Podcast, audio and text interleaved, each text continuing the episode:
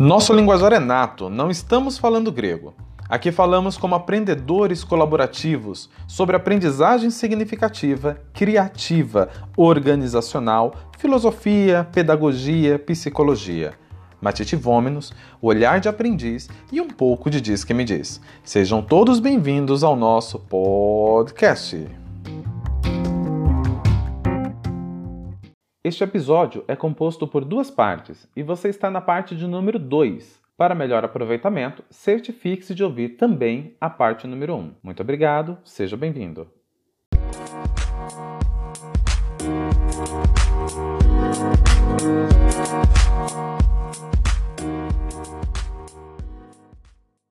Quando eu fiz pedagogia e daí eu reencontrei esse esse psicólogo o polonês Jan Strelau, Strelau, acho que é assim que fala, Jan Strelau. Em 98 ele publicou um livro que ele resgata um princípio do Hipócrates, que são quatro tipos de temperamento, né? O sanguíneo, que é o, que é o temperamento mais expansivo, otimista, impulsivo. Aí ele fala do fleumático, que é o sonhador, é pacífico, é dócil. O colérico, uh, aquele temperamento explosivo, ambicioso, dominador, e o melancólico, que é aquele tímido, é mais artístico, é, é solitário, esse tipo de, de temperamentos que, que ele fala. Quando a gente fala de aprendizagem, a gente pega aí esses quatro temperamentos. Você acha que um é mais privilegiado do que outro, ou um deles terá mais dificuldade de aprendizagem do que outro? Ou, ou não? A aprendizagem é uma coisa, temperamento é outra? Ah, cara, eu acredito que vai ter dificuldades ou facilidades, sim. Se a gente considerar o modelo tradicional de ensino-aprendizagem que a gente tem no, no, país, cara, com certeza. Então você pega um cara que é o colérico aqui, o cara é explosivo, ambicioso, dominador. Imagina um cara desse numa sala de aula que tem que ficar parado, sentado na cadeira, escutando por, sei lá, 50 minutos alguém falar na orelha dele. Você acha que esse cara ele vai aprender do mesmo jeito que um outro que é mais tranquilo, que é mais quieto, que é mais contido na cadeira? Então, assim, mas eu não acho que os temperamentos estão errados, né? Aliás, como a gente vai dizer que, que o ser humano está errado? A, a, a essência, o temperamento das pessoas não estão errados. É quando a gente enfia essas regras, essas normas dentro do ensino-aprendizagem que a gente acaba atrapalhando algumas pessoas. Eu estou lendo um livro é, sobre a pedagogia científica da Maria Montessori e assim, cara, ela ela fala realmente disso. Ela uma das coisas que ela questiona é isso. Ela fala que, que a gente que a gente moldou a, as escolas para atender algumas demandas da gente, para tolher, para conter a personalidade das pessoas, e a gente atrapalhou a, a, o real objetivo que a escola tem, que é ser de aprendizagem, que é porque a gente se tornou uma sociedade muito conteudista. A gente ensina conteúdo, mas a gente não, não deixa a pessoa aprender, a criança aprender por ela mesma, ou, ou, inclusive não só na criança. Você fez pedagogia, eu fiz psicologia. Cara, o modelo de, de ensino na faculdade, você acha que era dos melhores? Você conseguiu. É, o conhecimento que você tem de pedagogia hoje é, foi mais pela sua busca pessoal de acordo com o seu temperamento ou foi porque pelo conteúdo todo que foi enfiado para você na faculdade? Então, assim, cara, é lógico que a faculdade ela, ela dá esse norte pra gente, ela aponta os autores, ela fala das técnicas, ela ela dá esse, esse pontapé, cara, mas cada um, de acordo com a sua personalidade, de acordo com o seu temperamento, vai criar o seu conhecimento. Na pós de psicopedagogia, eu, eu, me lembro de uma professora que, que ela falava bem assim com a gente. É, o conhecimento só é feito com livrinho na mão e bundinha na cadeira, né? Ela usava esses dois termos, porque ela falava assim que ela dava exatamente essa coisa. Ela falava, olha, o que a gente vai passar aqui para vocês na pós, não adianta de nada se você no seu cotidiano não tiver uma busca pelo aprendizado. Então, o temperamento ele influencia, sim. Então, assim, se o cara é mais sanguíneo, ele é, é expansivo, otimista, é, é, um cara que gosta de contato humano, porque ele é sanguíneo, cara, ele vai aprender muito melhor se ele tiver contato com as pessoas. Então é aquele que assim, ele vai aprender nos trabalhos em grupo, conversando com os colegas. Na faculdade é aquele que vai assimilar muito mais conteúdo quando eles montarem um grupo de, de, de estudo na casa de alguém, tiver lá um petisco, alguma coisa, e trocar ideia, e aí ele vai aprender a se reunir com alguém, com algumas pessoas, ou se alguém que ele gosta muito vier e, e passar para ele o conteúdo. Então ele vai conseguir mais assim. Já o fleumático, o sonhador, né? Ele é passivo, ele é dócil, ele vai aprender muito mais com uma coisa mais abstrata se ele fizer associações, por exemplo, se der exemplos para ele em que a imaginação dele possa é, elaborar aquele conteúdo, se for sugerido um filme que tem aquele tema, ou se ele tiver exemplos mais abstratos assim do, do que está sendo falado ali na, naquele conteúdo. Já o colérico, que é explosivo, ambicioso, dominador, ele não tem paciência para rodeio. Você vai ter que dar o um negócio mastigado para ele. Ó, isso aqui, cara. Ó. Eu acredito que, inclusive, pessoas mais coléricas, eu não, não estou embasado em nenhum estudo para falar isso, só provocado aqui pelo, pelo seu questionamento, mas eu acredito que pessoas mais coléricas geralmente devem procurar cursos de, de, exatas, porque não devem ser pessoas que têm muita paciência para questões mais amplas, mais abstratas. Porque é explosivo, né? que tem que ser aqui agora, vamos lá, né? Ou se vão para áreas mais humanas, devem se identificar com áreas mais concretas, tipo a área da pesquisa, por exemplo.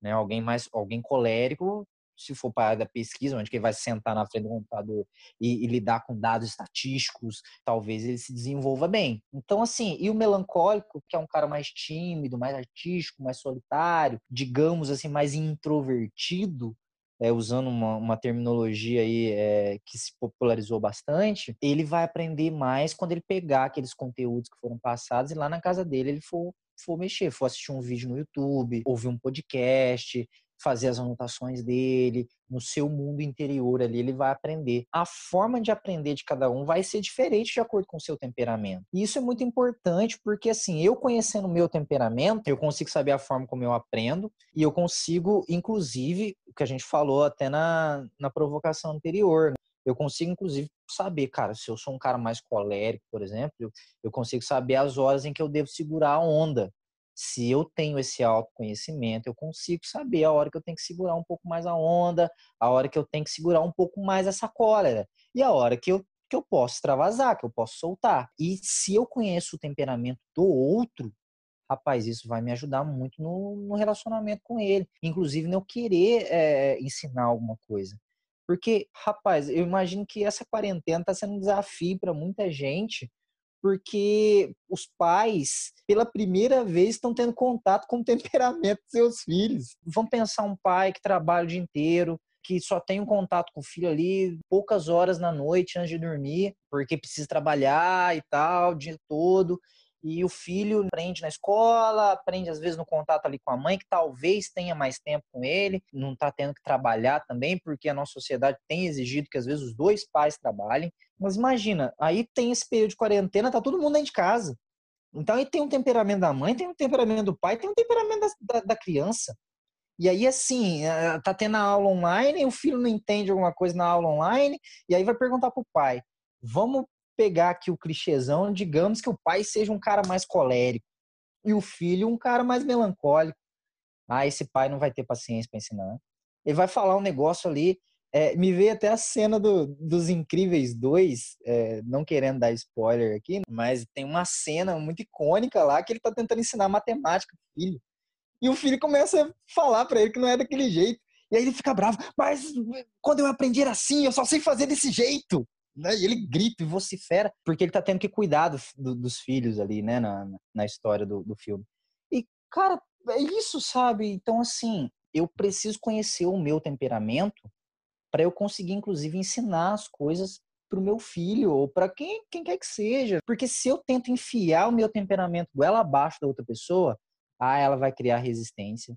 Ela vai ficar o mais longe possível daquele ensinamento que você quer passar, daquilo que você quer. Seja ele um conhecimento pedagógico e, escolar, como a gente está citando aqui, ou qualquer coisa, seja coisa de vida, por exemplo. Se você tenta ensinar algo de vida para o seu filho, quer passar um conhecimento que você adquiriu que é bacana para um amigo, você tenta enfiar para ele de acordo com o seu temperamento, ele não vai pegar, cara.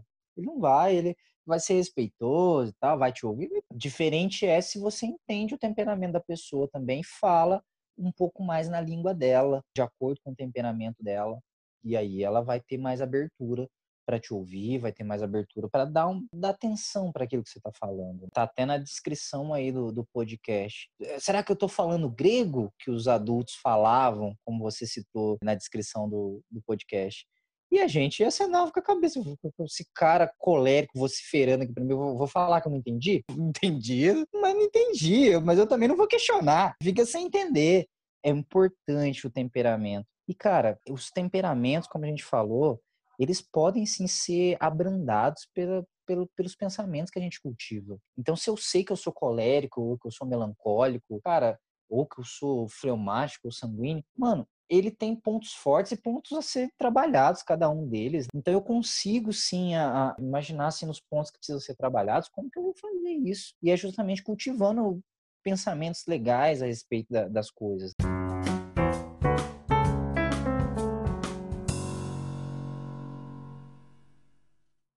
É, sabendo, por exemplo, me vem aqui que o melancólico, e, e realmente até a, a, depressão, antes de ser classificada como depressão, ela era chamada de melancolia. Está bem ligada a essa questão. É muito fácil uma pessoa que é mais tímida, que é artística, né, lidando diretamente com as suas emoções, com o seu mundo interno, uma pessoa mais solitária, não é que vai ter depressão, não é isso, mas é, ela, tá, ela tá mais propensa a esse lado mais melancólico, mais depressivo. Então, assim, é importante que eu aprenda um pouco com o cara que, que é mais sanguíneo, né, nesse traquejo com as pessoas, que é um, e aprenda com os outros temperamentos. Eu acho que nós temos todos esses temperamentos, mas tem alguém, algum que é mais forte na gente. Então, assim, pô, eu sei qual que é o mais forte em mim, então deixa eu aprender com os outros, deixa eu cultivar pensamentos. Então, um cara que é melancólico, por exemplo, ele poderia pensar um pouco mais assim, ao invés de ele falar, não, mas eu sou tímido, porque eu sou solitário e tal. Assim, não, eu gosto de ficar mais sozinho, mas eu gosto de estar com as pessoas também. Eu gosto de, de interagir. Eu não preciso ser o cara mais popular do mundo, mas eu gosto de interagir também com os meus amigos, sejam eles os poucos aqui, né, que, que eu escolhi para estar do meu lado. Mas é, é mudar a forma como eu penso sobre mim, né, não aceitar, porque às vezes a gente pega esses títulos também e fala, eu sou tímido. E aí eu não, não, me, não me abro para nada porque eu sou tímido. Não, peraí, cara. Eu posso ser tímido, não tem nada de errado em ser tímido, mas por que não, mesmo na minha timidez e do meu jeito, eu me abrir para outras pessoas? Talvez um pensamento seria: olha, eu gosto mais de ficar sozinho, eu sou mais reservado, mas eu estou aberto a novas experiências, eu estou aberto a coisas que a vida possa me trazer de bom, a experiências novas, a conhecer pessoas. Talvez seja um pensamento mais legal de cultivar do que o eu sou tímido e ah, eu sou tímido, eu não falo porque eu sou tímido, eu não dou opinião porque eu sou tímido. Colérico, né? Ah, eu sou explosivo, eu falo na cara mesmo. Ah, eu, né, eu não seguro, não, eu não levo desaforo para casa. Talvez seja, pô, cara, eu sou um cara mais, eu sou um cara sincero, eu sou um cara é, que gosta de, de, de, resolver as coisas assim que elas eh, assim que elas aparecem, mas não quer dizer que às vezes eu não posso guardar para mim, às vezes eu não posso escolher melhor as minhas batalhas. Eu sou um cara assim que que, que tem um, um pavio mais curto, digamos assim, um cara mais sincero, mas eu sei a hora também de guardar a discussão para o melhor momento, de escolher as batalhas que eu devo e que eu não devo trilhar. É uma forma melhor de você trabalhar, de você pensar, ao invés de, ah, eu sou colérico, eu sou explosivo, ponto, acabou, esse é o meu temperamento. O fleumático ali, que é um cara sonhador e tal, cara, ah, eu sou um cara muito. E, e eu me identifico muito com esse, né? Porque esse, esse sou eu, né? Um cara sonhador, um cara que pensa, que imagina as coisas. Cara, mas ficar só sonhando também, as coisas não saem do lugar. Então, assim, eu sou um cara que tem muitas ideias, sou muito sonhador, mas eu estou aberto a aprender a colocar em prática, nem que seja um pouquinho todo dia, a tirar dos meus sonhos, dessa coisa mais abstrata. E aqui são só alguns exemplos, né? E o sanguíneo, né? Expansivo, otimista. Cara, é, eu gosto de pessoas, eu gosto de estar com gente, eu gosto de, de falar. Eu. Cara, mas eu, eu também devo cultivar, assim, eu gosto disso, mas eu devo saber que tem pessoas que podem se sentir invadidas por esse meu jeito mais sanguíneo de ser. Então, assim, eu sou sanguíneo, eu gosto de estar com as pessoas, eu gosto de tocar nas pessoas, eu gosto de, de lidar com gente, mas eu sei também o limite, eu sei ser, ser empático, entender a outra pessoa, o jeito que ela é e, e respeitar os limites que ela coloca. Porque o cara, por exemplo, é, é melancólico, é mais tímido, mais retraído. Chega um sanguíneo todo espontâneo, já tocando nele, já dá um abraço, já, já chama de, de meu brother. O cara vai se sentir totalmente deslocado. Então, assim, é por isso que a interação é importante. Por isso que conviver com as pessoas e, e ter um pensamento, uma mente aberta a aprender com, com os outros é muito importante. Porque só o meu temperamento capaz de criar muitas coisas boas, mas de atrapalhar a minha vida de, de algumas formas também.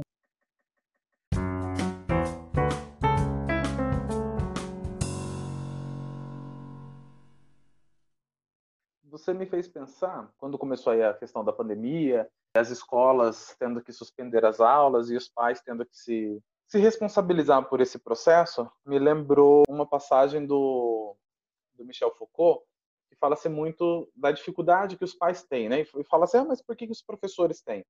E a escola tem algo que os pais acham que é bom, mas não é bom dentro da escola, que é a chamada práticas educacionais ou que também pode ser chamado de práticas de poder de disciplina.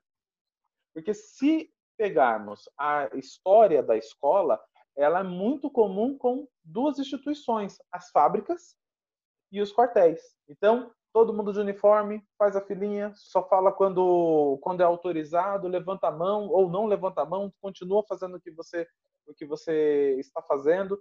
Tem na, no YouTube um TED do Murilo Gun chamado Escolas Matam a Aprendizagem. E, e é muito interessante porque quando você coloca temperamento e aprendizagem dentro da mesma sala e você pega um único ser humaninho, que é o professor, e ele tem que administrar o processo de ensino e aprendizagem de cada indivíduo e também administrar todos esses temperamentos que você falou, se a gente pegar os, os, quatro temperamentos e, e, a personalidade que cada um vai desenvolvendo aí ao longo do crescimento deles, imagina que desafiador. E daí tem muitos vídeos do vídeo, áudios de WhatsApp dizendo: "Ó, oh, professor, parabéns, porque não sei como você consegue isso, aquilo, aquilo outro". E nos faz pensar também uma outra situação, que hoje, sem querer gerar qualquer tipo de polêmica ou fazer qualquer tipo de comentário partidário, mas o, o, hoje nós estamos vivendo uma liderança do governo federal, eu não vou dizer o nome do sujeito para não dar ibope a ele, que tanto ele quanto a ministra que disse que realmente a educação tinha que ser direcionada para casa, porque os pais têm muito mais a ensinar aos filhos. Claro que tem essa inteligência infinita da, das relações humanas que nós possuímos, mas existe uma coisa da instrumentação e também da socialização que é necessário se fazer dentro do, dos muros da escola. Então, nesse momento, tem essa coisa do poder disciplinar do Michel Foucault, e a gente tem que tomar cuidado porque alguns professores têm, têm essa questão de querer fazer que o processo de ensino e aprendizagem sejam aulas teóricas e tradicionais. Eu tive uma, uma aluna que ela colocou o filho numa escola, que eu não vou dizer o nome por uma questão de ética, e a escola colocou lousas eletrônicas, lousa virtual, coisa assim, não, não me recordo a nomenclatura. Desse período em diante, o filho dela começou a ter muita dor de cabeça e dor nos olhos. Quando a mãe levou no oftalmologista, ele falou: Ah, porque seu filho está forçando muito a vista. Por que será? A professora pegou o mesmo material de aula dela e fez o quê? Projetou naquela lousa. Então, aquela letra com pouco pixel que tem na, nessa, nessa lousa, a criança tinha dificuldade de enxergar e copiar a lição. Então, o, a ferramenta é nova, mas a prática é antiga. Então, conseguir conciliar esses quatro temperamentos com aulas teóricas tradicionais fica mais difícil. Então, ah, Dilson, mas como é que a gente escolhe uma, uma escola para os filhos, assim? Você que, que é da pedagogia, como que a gente pode pensar nisso? Escolas que privilegiam aí as aulas experimentais. Né? Assim como seu filho experimentou o brinquedo, você pôde ver determinadas coisas e tantas outras, e tantas outras situações que a gente vai vivenciando, eu vou relatar uma, uma experiência pessoal que eu tive com a minha mãe. As melhores aulas de biologia que eu tive na vida foi com a minha mãe, por experimento. Por quê? Eu consegui aliar aquilo que eu vi na escola com aquilo que minha mãe estava me ensinando na cozinha. Porque minha mãe sempre foi cozinheira, tinha períodos que a, a empresa tinha plantão de, de, final de semana e ela tinha que cozinhar lá para os funcionários. E o chefe autorizava, ela me levava. E lá eu ajudava ela na cozinha. E na hora de escolher os ingredientes, tinha tomate que não podia ir para salada. Por quê? Porque ali já tinha uma bactéria que já estava acelerando ali o processo de, de maturação e de apodrecimento, ou era um fungo, ou era uma coisa. Coisas que na escola tradicional ensinou de um jeito, mas só com experimento aquilo faz sentido. Ora, como que você vai saber o que, que é? Por que, que as nossas escolas, elas, a, a, principalmente as escolas da rede pública, que me parte o coração em sem número de pedaços, as salas de aula elas estão mais semelhantes às celas de prisão do que propriamente a laboratórios. E nós temos gestores, o saudoso Rubem Alves falava isso, nós temos gestores escolares que são mais guardiões. Você pega o início aí, vamos imaginar agora, período de pandemia, que precisam que as aulas sejam virtuais. As escolas possuem laboratório de informática? Sim. Esses laboratórios são utilizados? Não. Por quê? Pode quebrar o equipamento. Ó, oh, uma criança encosta nesse equipamento, ele quebra. E daí agora, nesse momento, você vai dar aulas virtuais imaginando que uma, uma criança do, vai, a gente já está na, já na segunda década do século 21. Será que essas crianças, filhos do século 21, não têm uma inclusão digital? Não, porque não são todas as casas que possuem. Hoje, o acesso ao smartphone ele é muito mais democratizado. Mas será mesmo que o pessoal sabe quem é a loja de, de aplicativo? Que, que, sistema operacional tem no seu smartphone? O que, que pode ser, o que, que não pode ser? Então, o que eu vivenciei naquela aula de biologia com a minha mãe foi uma modalidade de aulas demonstrativas. Olha, este serve e este não serve, e está feito. Como que isso é possível? A gente recorda lá no, no, episódio número zero que falamos lá do, do turco, comerciante aqui perto de casa, que não tem erudição nenhuma no seu aprendizado, mas possui uma didática incrível. Então, nós temos que levar isso em consideração quando a gente for pensar qual é o temperamento desse, dessa criança, qual é o temperamento desse indivíduo, ou melhor, qual é o meu temperamento. Será mesmo que esse tipo de situação eu estou disponível a ouvir? Porque daí vamos lembrar, eu fiz uma fala no episódio zero, algumas pessoas devem ter ficado com dúvida quando eu disse que penso, logo existo, mas essa existência é questionável no Ocidente, porque tem um neurocientista, o Antônio Damasio, ele fala da, da importância do estado somático emocional, que é esse temperamento. Hoje, quase nenhum neurocientista nega a hipótese que a gente tem uma soma da memória invertendo a máxima do, do Descartes, que falava assim: penso, logo existo. Não, meu querido. Sinto, logo existo. O que, que eu estou sentindo? Eu estou sentindo um desconforto porque eu sou fleumático? Eu estou sentindo uma pressão porque eu sou colérico? Esse tipo de sentimento, ele deve e merece ser, ser discutido e repensado muitas vezes por conta dessas emoções positivas que a mente necessita.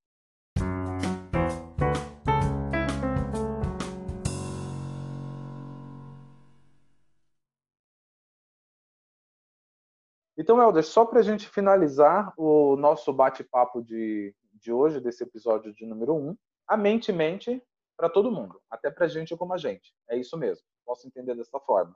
Sim, e é importante frisar que a nossa mente, ela mente o tempo todo. É importante a gente observar a nossa mente para não cair nas mentiras dela. Então, quando a minha mente diz que eu não sou capaz, que eu não posso, que eu sou muito feio, que eu sou sei lá, o, que quer que ela diga que te faça sentir mal, não é necessariamente verdade. Então eu preciso pensar o quanto é verdade isso. Então a maioria das pessoas passa pela vida sem nunca questionar nenhum dos seus pensamentos, porque está tão viciada em pensar que isso já se tornou um processo dela. Tem pensamentos que eu tenho que confrontar. É o meme lá do diabo. A hora que, que a mente virar aquele diabinho soprando alguma coisa, eu falo, mas peraí, mas por, por que que é assim? Por que, que eu não sou tão bom? E muitas das vezes eu vou perceber o quão mentiroso ou disfuncional é esse pensamento, que me faz me sentir mal, que me faz me sentir menos que as outras pessoas, possa me causar uma série de coisas, né? Posso aprender a lidar com esses temperamentos? Porque ah, você falou um negócio e eu acho que eu sou sanguíneo, mas tem dias que eu sou fleumático. Dependendo da cerveja, eu fico colérico. Dependendo do temperamento lá de casa, eu fico melancólico e assim sucessivamente. Então, todos esses temperamentos estão dentro de mim, ou é só um? Eu posso aprender a lidar com eles sem sofrer essa coisa do ajuste social, seja assim, seja isso, não seja aquilo? Então, eu, eu acredito que todos nós temos todos esses temperamentos dentro de nós. A gente usou aqui a definição do Hipócrates, mas essa tipologização da humanidade existe em, em, diversos níveis. Um monte de gente já falou disso. Então, assim, a gente pode até, se for o caso, em algum dia, falar sobre as tipologias humanas e dos diversos autores e pessoas que já pensaram, já dividiram a humanidade em grupos que pensam ou sentem de uma determinada maneira. Mas a gente tem sim é uma pessoa que ela é, eu vou usar aqui outras terminologias, mas é mais ou menos a mesma coisa. Então vamos lá, uma pessoa que é mais extrovertida, eh, né, não quer dizer que ela não tem introversão dentro dela. Ela também tem introversão, mas ela usa mais a extroversão.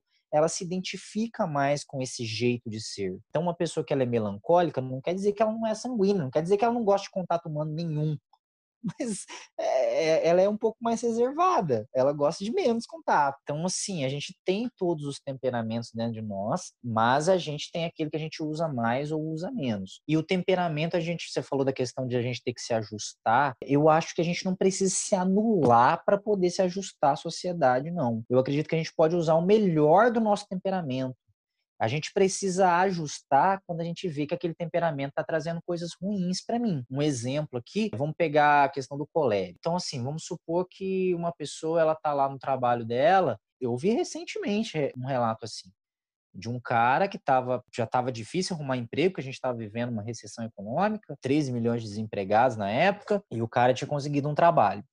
E aí ele tava, disse que estava lá trabalhando e teve um atrito com um funcionário, colega de trabalho, e ele, muito colérico, uma vez que teve essa discussão, não sei o que, ele chegou lá no chefe pediu conta, pediu para ser mandado embora, não quis ficar mais. Então, assim, só que tudo bem, ele foi legítimo, ele seguiu ali o que o coração dele talvez estivesse mandando ele fazer, mas, cara, depois que passa essa influência mental, digamos assim, do, do pensamento dele na época, talvez ele tenha colocado a mão na consciência e falado, rapaz, mas tá tão difícil arrumar trabalho, nossa, mas eu tenho conta para pagar, tenho coisas. Então, assim, uma vez que o seu temperamento atrapalha a sua vida de alguma forma, te faz sofrer de alguma forma, ele precisa de algum ajuste. Mas não quer dizer que você tenha que anular o seu temperamento para se ajustar à sociedade.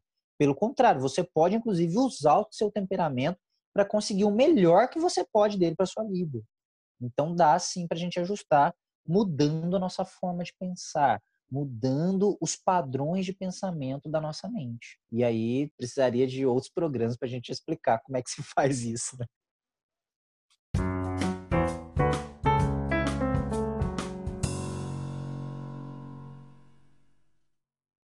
Eu posso, com esse novo padrão, criar memórias positivas que vai me auxiliar no meu processo de aprendizagem. Então, se eu crio uma situação salutar de aprendizado, fatalmente esse aprendizado vai ficar gravado na minha mente.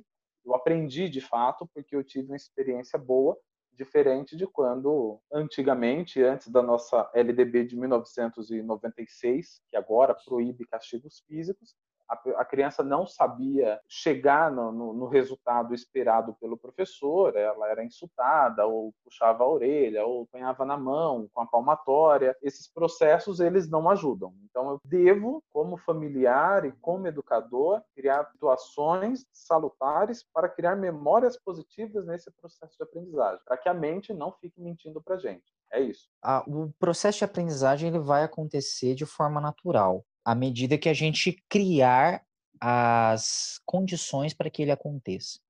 Então, assim, você falou de um negócio aí que nem foi abordado aí na nossa fala, mas é, é uma coisa muito importante e quem sabe possa ter um episódio é, mais para frente só sobre isso, da questão realmente da punição e do castigo. Eu tenho tido contato recentemente aí com a disciplina positiva e a criação com apego, justamente por conta da, da paternidade. Cara, basicamente, eles têm um, uma premissa lá que é muito interessante, que fala assim, por que, que eu acredito que eu consigo fazer uma criança aprender alguma coisa, fazendo ela se sentir mal. Então a criança faz uma coisa errada e aí eu vou lá e puno ela e, e, dou algum castigo. A gente não tem castigos extremos como esses que você citou agora, mas a gente tem sim. Nossa, nossa sociedade ela é punitiva, nossa forma de educação ela é punitiva e eu acredito que uma pessoa ela vai aprender, ela vai melhorar, eu fazendo ela se sentir mais mal ainda do que ela está se sentindo com a punição, com a, com a questão. E aqui eu não estou falando de passar a mão na cabeça, de não olhar para os erros, não estou falando de nada disso.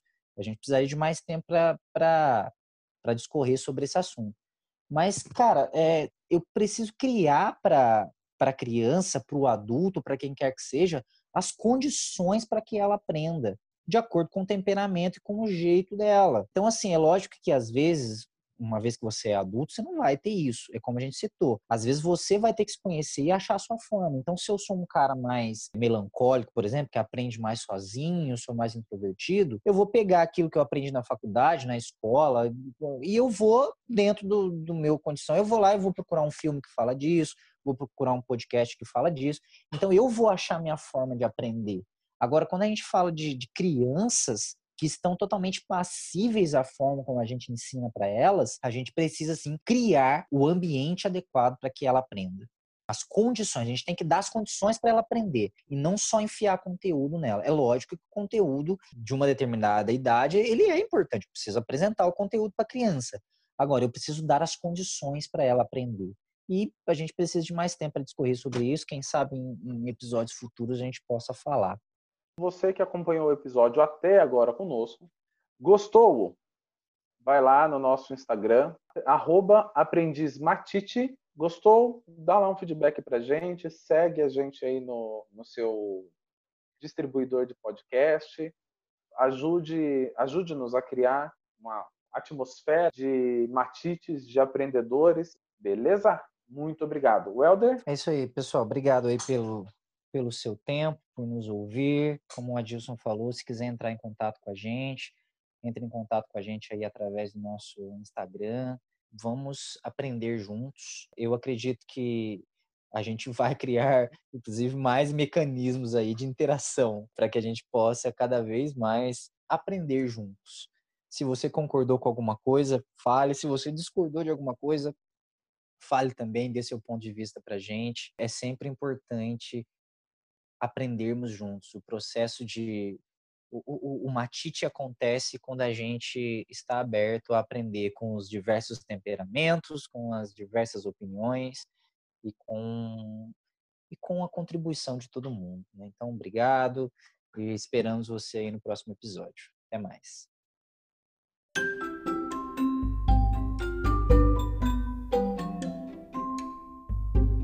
Fim deste episódio. Esperamos que tenha gostado. As referências bibliográficas que comentamos durante o episódio estão disponíveis em nosso perfil no Instagram. Siga-nos em aprendizmatite, T-H-I-T-E.